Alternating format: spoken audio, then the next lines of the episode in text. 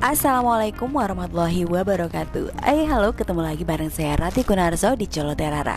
Oke kali ini kita akan ketemu lagi di segmen Warta Belajar. Khusus hari ini adalah di kelas 8 Sekolah menengah pertama Ada materi getaran dan gelombang dalam kehidupan sehari-hari.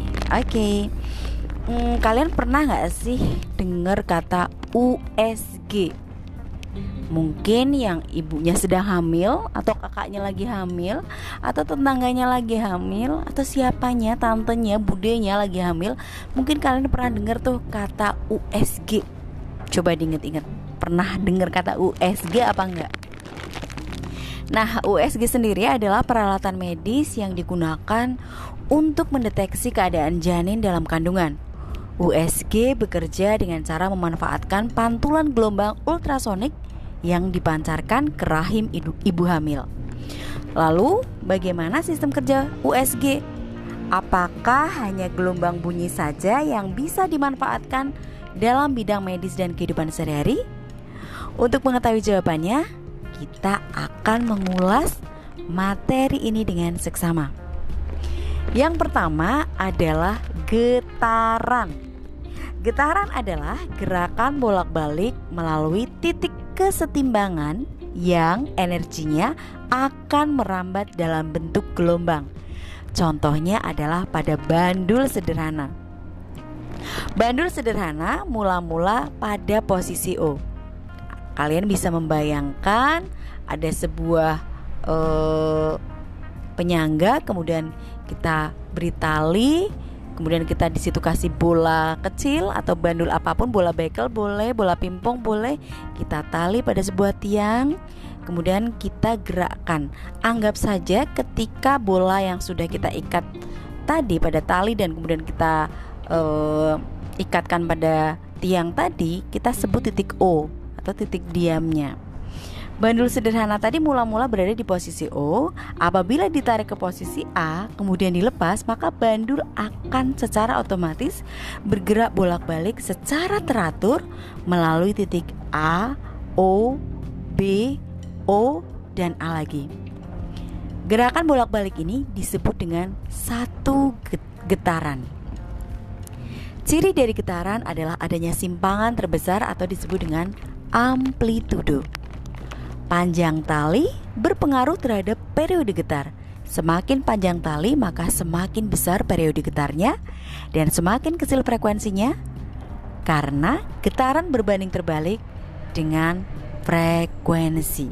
Nah, adik-adik nanti bisa mencobanya di rumah ya untuk konsep getaran ini. Sederhana banget, kalian bisa apalah pakai bandul apa maksudnya bandulnya dipakai bisa uh, penghapus, bisa uh, bola pingpong ataupun bola beker atau apa pun ya yang ada di rumah monggo silahkan kalian bisa praktekkan sendiri.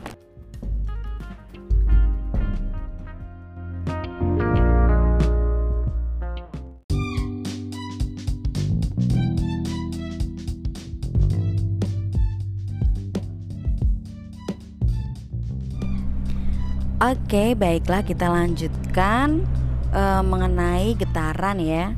Oke, di sini ada beberapa contoh dari getaran antara lain yaitu uh, senar gitar yang dipetik, kemudian ayunan anak-anak yang sedang dimainkan, bandul jam dinding yang sedang bergoyang, mistar plastik yang dijepit, dan pegas yang diberi beban. Oke. Selanjutnya adalah gelombang. Oke. Apa sih gelombang? Eh, gelombang adalah getaran yang merambat melalui suatu medium atau perantara yang membawa energi dari satu tempat ke tempat yang lain. Jadi, gelombang ada kaitannya dengan getaran, sehingga getaran dan gelombang tidak bisa dipisahkan. Medium dari gelombang dapat berupa zat padat, cair, dan juga gas.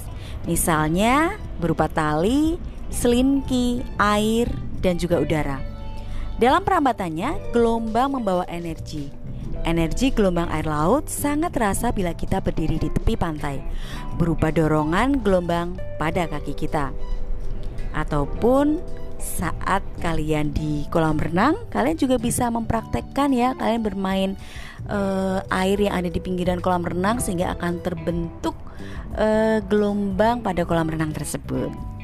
Jadi kalau pas jalan-jalan minggu pagi ke kolam renang kalian bisa mempraktekkan.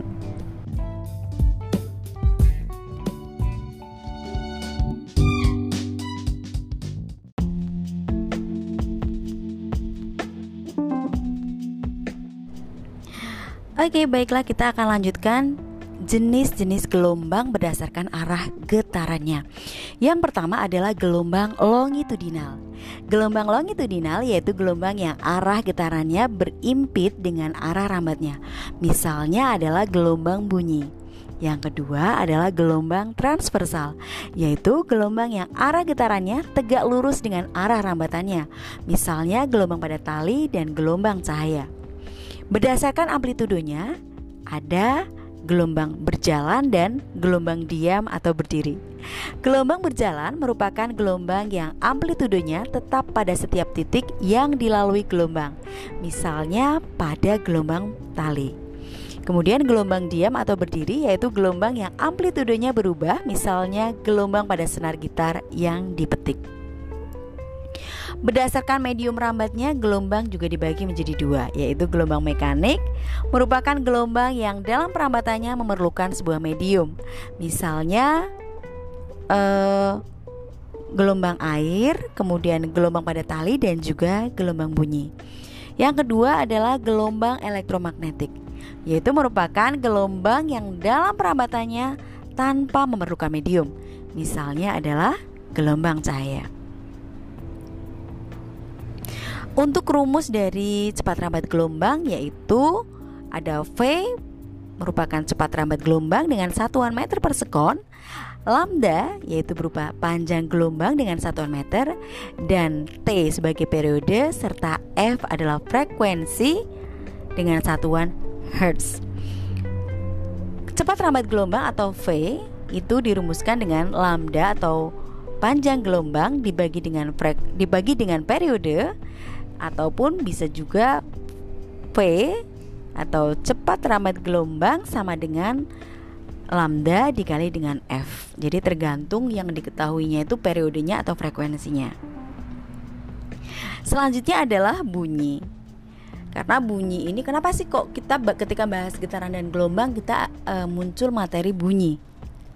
Karena bunyi yang dihasilkan itu juga hasil dari getaran dan gelombang. Oke, bunyi merupakan gelombang longitudinal yang arah rambatnya sama dengan arah getarnya. Bunyi dihasilkan oleh benda yang bergetar. Syarat terdengarnya suatu bunyi. Yang pertama adalah ada sumber bunyi. Yang kedua ada medium peran ada medium atau perantara dan yang ketiga ada indera pendengar atau pendengar. Cepat rambat bunyi adalah jarak yang dapat ditempuh oleh bunyi tiap satuan waktu. Cepat rambat bunyi dinyatakan dengan V sama dengan lambda dibagi periode atau juga V sama dengan lambda dikalikan frekuensi. Berdasarkan jenis frekuensinya, bunyi dibagi menjadi tiga. Yang pertama adalah infrasonik. Infrasonik adalah bunyi yang memiliki frekuensi kurang dari 20 Hz. Bunyi ini dapat didengar oleh anjing dan jangkrik. Yang kedua adalah audiosonik, yaitu merupakan bunyi yang memiliki frekuensi antara 20 Hz sampai dengan 20.000 Hz dan bunyi ini dapat didengar oleh manusia. Yang ketiga adalah ultrasonik, merupakan bunyi yang memiliki frekuensi lebih dari 20.000 Hz dan perlu kalian ketahui uh, dengan belajar bunyi ini kita juga telah apa namanya telah merasakan rasa yang luar biasa sekali yaitu rasa syukur di dalam hati kita. Rasa syukur atas anugerah yang Tuhan berikan pada kita bahwasanya uh, Tuhan menciptakan telinga kita agar kita bisa mendengarkan suara azan, kita bisa mendengarkan suara burung, kita bisa mendengarkan gemericik air, uh, suara air terjun, suara rintik air hujan, uh, suara gelombang laut dan suara apa pun ya, suara murotal Quran. Jadi ada rasa syukur yang uh, berlipat ganda dari belajarnya kita akan konsep bunyi ini, konsep getaran, gelombang dan bunyi karena ada juga manusia yang terlahir uh, tuli, tidak bisa mendengar, ada juga manusia yang uh, dengan kekurangannya tersebut tapi bisa melakukan dan bisa tetap mensyukuri kehidupan yang keras ini. Jadi uh, kita yang diberikan kemampuan mendengar, kita diberi anugerah untuk mendengar, setidaknya kita lebih bersyukur lagi atas nikmat Tuhan tersebut.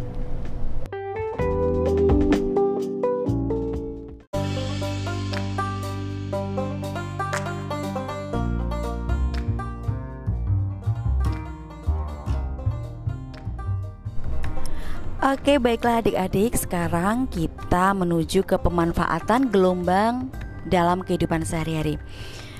Uh, gelombang bunyi, kalau kita bicara gelombang bunyi dulu nih ya, pernahkah kalian memperhatikan kicauan burung yang ada di pagi hari ataukah suara deru mobil yang bersahutan tak jauh dari rumah kalian?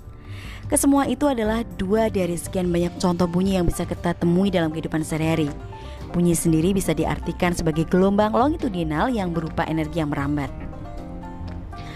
Uh, untuk lebih jelasnya mengenai pemanfaatan gelombang bunyi dalam kehidupan sehari-hari, khususnya untuk hal-hal berikut di bawah ini akan saya sebutkan. Yang pertama sudah saya sebutkan di awal tadi adalah USG ya, sudah disebutkan USG tadi. Nah, alat yang digunakan untuk mengamati perkembangan bayi di dalam rahim ini memanfaatkan gelombang ultrasonik. Alat ini memancarkan gelombang ultrasonik rahim ibu hamil dan melacak perubahan frekuensi bunyi pantul dari jantung yang berdenyut dan darah yang mengalir. Selain itu, USG juga digunakan untuk mendeteksi pertumbuhan jaringan tumor, kondisi otak, dan lain-lain. Yang kedua adalah pengujian ultrasonik. Pengujian ultrasonik ini dapat kita jumpai dalam kehidupan sehari-hari seperti pada bidang industri yang memanfaatkan gelombang ultrasonik untuk proses homogenasi homogenisasi susu. Selain itu, digunakan pada bidang penanganan hama yang akan menghasilkan efek depresi pada tikus dan lipas atau kecoa akibat gelombang ultrasonik. Yang ketiga adalah terapi ultrasonik. Gelombang ultrasonik juga digunakan pada bidang kedokteran yang digunakan untuk terapi, sehingga dikenal dengan sebutan terapi ultrasonik. Terapi ini digunakan untuk menghilangkan rasa sakit pada sendi dan otot. Yang keempat adalah pembersih ultrasonik. Mesin pencuci piring merupakan salah satu contoh benda yang menggunakan gelombang ultrasonik air dan deterjen digetarkan oleh penggetar ultrasonik dan partikel-partikelnya mampu menggosok piring yang kotor dan membersihkannya. Nah, di rumah kalian sudah ada pembersih ultrasonik belum? Kalau udah ada pembersih ultrasonik, kalian dijamin mager banget dan gak pernah yang namanya cuci piring ya, karena udah ada alat ini. Tapi saya rasa perempuan-perempuan, jangan hanya perempuan, tapi anak-anak Indonesia itu wajib lah ya namanya cuci piring sendiri ya kan, karena itu menumbuhkan uh, rasa disiplin, rasa bertanggung jawab kita sebagai seorang anak, sebagai seorang manusia. Yang kelima adalah sonar. Nah, gelombang ultrasonik juga banyak dimanfaatkan pada sonar seperti yang dimanfaatkan oleh kapal untuk menentukan kedalaman dasar laut. Cara kerjanya dilakukan berdasarkan konsep pemantulan bunyi. Di bagian dasar kapal terdapat alat yang mampu mengubah energi listrik menjadi gelombang ultrasonik yang nantinya dipancarkan ke dasar laut. Gelombang bunyi yang berasal dari gelombang ultrasonik akan merambat lurus hingga mengenai dasar laut. Ketika gelombang sudah mencapai dasar laut, sebagian gelombang akan terpantulkan kembali ke kapal dan ditangkap oleh detektor. Nah, itu tadi adalah pemanfaatan berbagai gelombang bunyi yang ada di sekitar kita.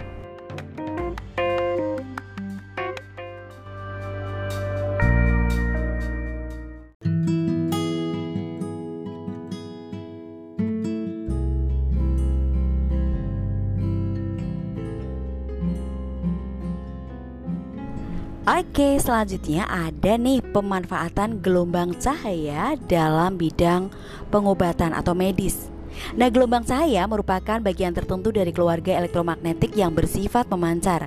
Dalam bidang kedokteran, gelombang cahaya juga dapat dimanfaatkan sebagai pengobatan untuk kondisi tertentu. Gelombang cahaya dibagi menjadi beragam jenis, antara lain gelombang radio dan mikro, cahaya tampak, inframerah, Rongsen, sinar gamma, dan ultraviolet. Namun, pemakaian gelombang cahaya yang paling umum dalam pengobatan medis adalah laser yang memiliki peran khusus untuk memotong, membakar, atau menghancurkan jaringan.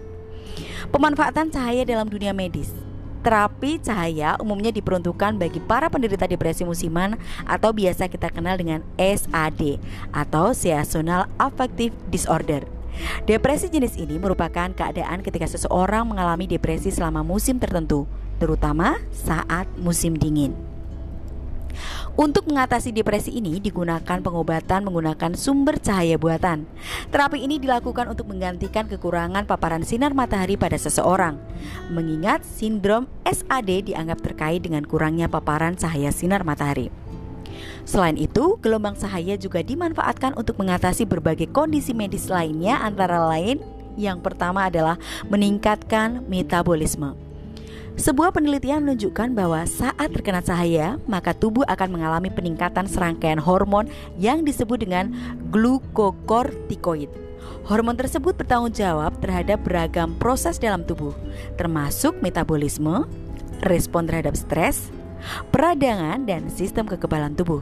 Tetap terapi cahaya ini dapat membantu meningkatkan metabolisme tubuh, meski masih membutuhkan penelitian lebih lanjut. Selanjutnya adalah mengatasi penyakit kulit. Terapi cahaya sering juga dipakai untuk memperbaiki kondisi kulit tertentu. Untuk keperluan ini, sinar ultraviolet akan dipaparkan di daerah kulit yang mengalami gangguan atau pada seluruh permukaan kulit. Beberapa kondisi kulit yang dapat dibantu oleh terapi cahaya antara lain adalah psoriasis, vitiligo, acne vulgaris, kanker kulit, dermatitis, dan mikosis. Kemudian adalah mengatasi penyakit kulit. Terapi cahaya juga sering digunakan sebagai cara untuk mengatasi penyakit kuning pada bayi yang baru lahir.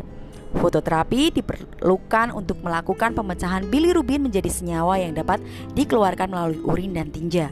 Fototerapi untuk penyakit kuning ini menggunakan radiasi dalam spektrum biru hijau. Hmm, bagi kalian semua yang akan melakukan terapi cahaya disarankan untuk mencari tahu dulu apa saja efek yang mungkin muncul pasca pengobatan. Karena beberapa keluhan yang dapat dialami setelah terapi cahaya biasanya itu akan muncul uh, gejala kepala gejala sakit kepala ringan, insomnia, pegal, kemudian mata dan hidung terasa kering, serta sensasi tersengat matahari. Nah, bila memiliki kulit yang sensitif, kemudian mengalami gangguan penglihatan, penyakit mata atau punya riwayat penyakit kanker, disarankan untuk berkonsultasi dengan dokter dulu ya sebelum menjalani terapi ini. Uh, selanjutnya adalah ada pemanfaatan cahaya laser dalam dunia medis.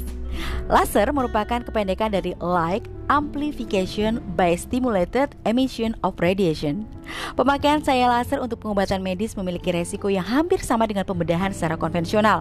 Misalnya pendarahan, nyeri, dan timbulnya jaringan parut. Hanya saja waktu pemulihan dari operasi memakai laser biasanya lebih cepat daripada operasi terbuka. Beberapa kondisi medis yang penanganannya bisa dibantu dengan cahaya laser adalah varises, penyakit prostat, batu ginjal, dan sejumlah penyakit tumor. Selain itu, terapi sinar laser bisa juga digunakan untuk memperbaiki penglihatan selama operasi kornea dan memperbaiki retina mata yang lepas atau ablasio retina. Dalam perawatan kecantikan kulit, sinar laser juga sering digunakan. Meski memiliki fungsi positif terhadap kesehatan tubuh, gelombang cahaya yang merupakan bagian dari gelombang elektromagnetik ini juga memiliki efek yang negatif. Salah satu yang paling sering menimbulkan efek negatif adalah akibat radiasi. Oleh karena itu, paparan cahaya yang berlebihan, termasuk cahaya matahari, memang sebaiknya dihindari. Gelombang cahaya dapat dimanfaatkan untuk mengatasi beragam gangguan kesehatan. Namun, sebaiknya konsultasi dahulu dengan dokter sebelum memanfaatkan gelombang cahaya untuk mengatasi kondisi yang kalian alami. Baiklah adik-adik, itu tadi serangkaian materi tentang getaran gelombang. Kita juga tadi udah membahas tentang bunyi, kemudian pemanfaatan gelombang bunyi, pemanfaatan gelombang cahaya dalam kehidupan sehari-hari. So, kalian bisa juga belajar dari uh, literatur ataupun referensi-referensi lainnya melalui buku sekolah elektronik ataupun uh, melalui portal uh, media yang lain. Silahkan kalian bisa belajar untuk bisa menambah wawasan materi tentang getaran dan gelombang uh, di sekitar kita. Terima kasih atas perhatiannya adik-adik. Sampai ketemu di warta belajar berikutnya. Wassalamualaikum warahmatullahi wabarakatuh.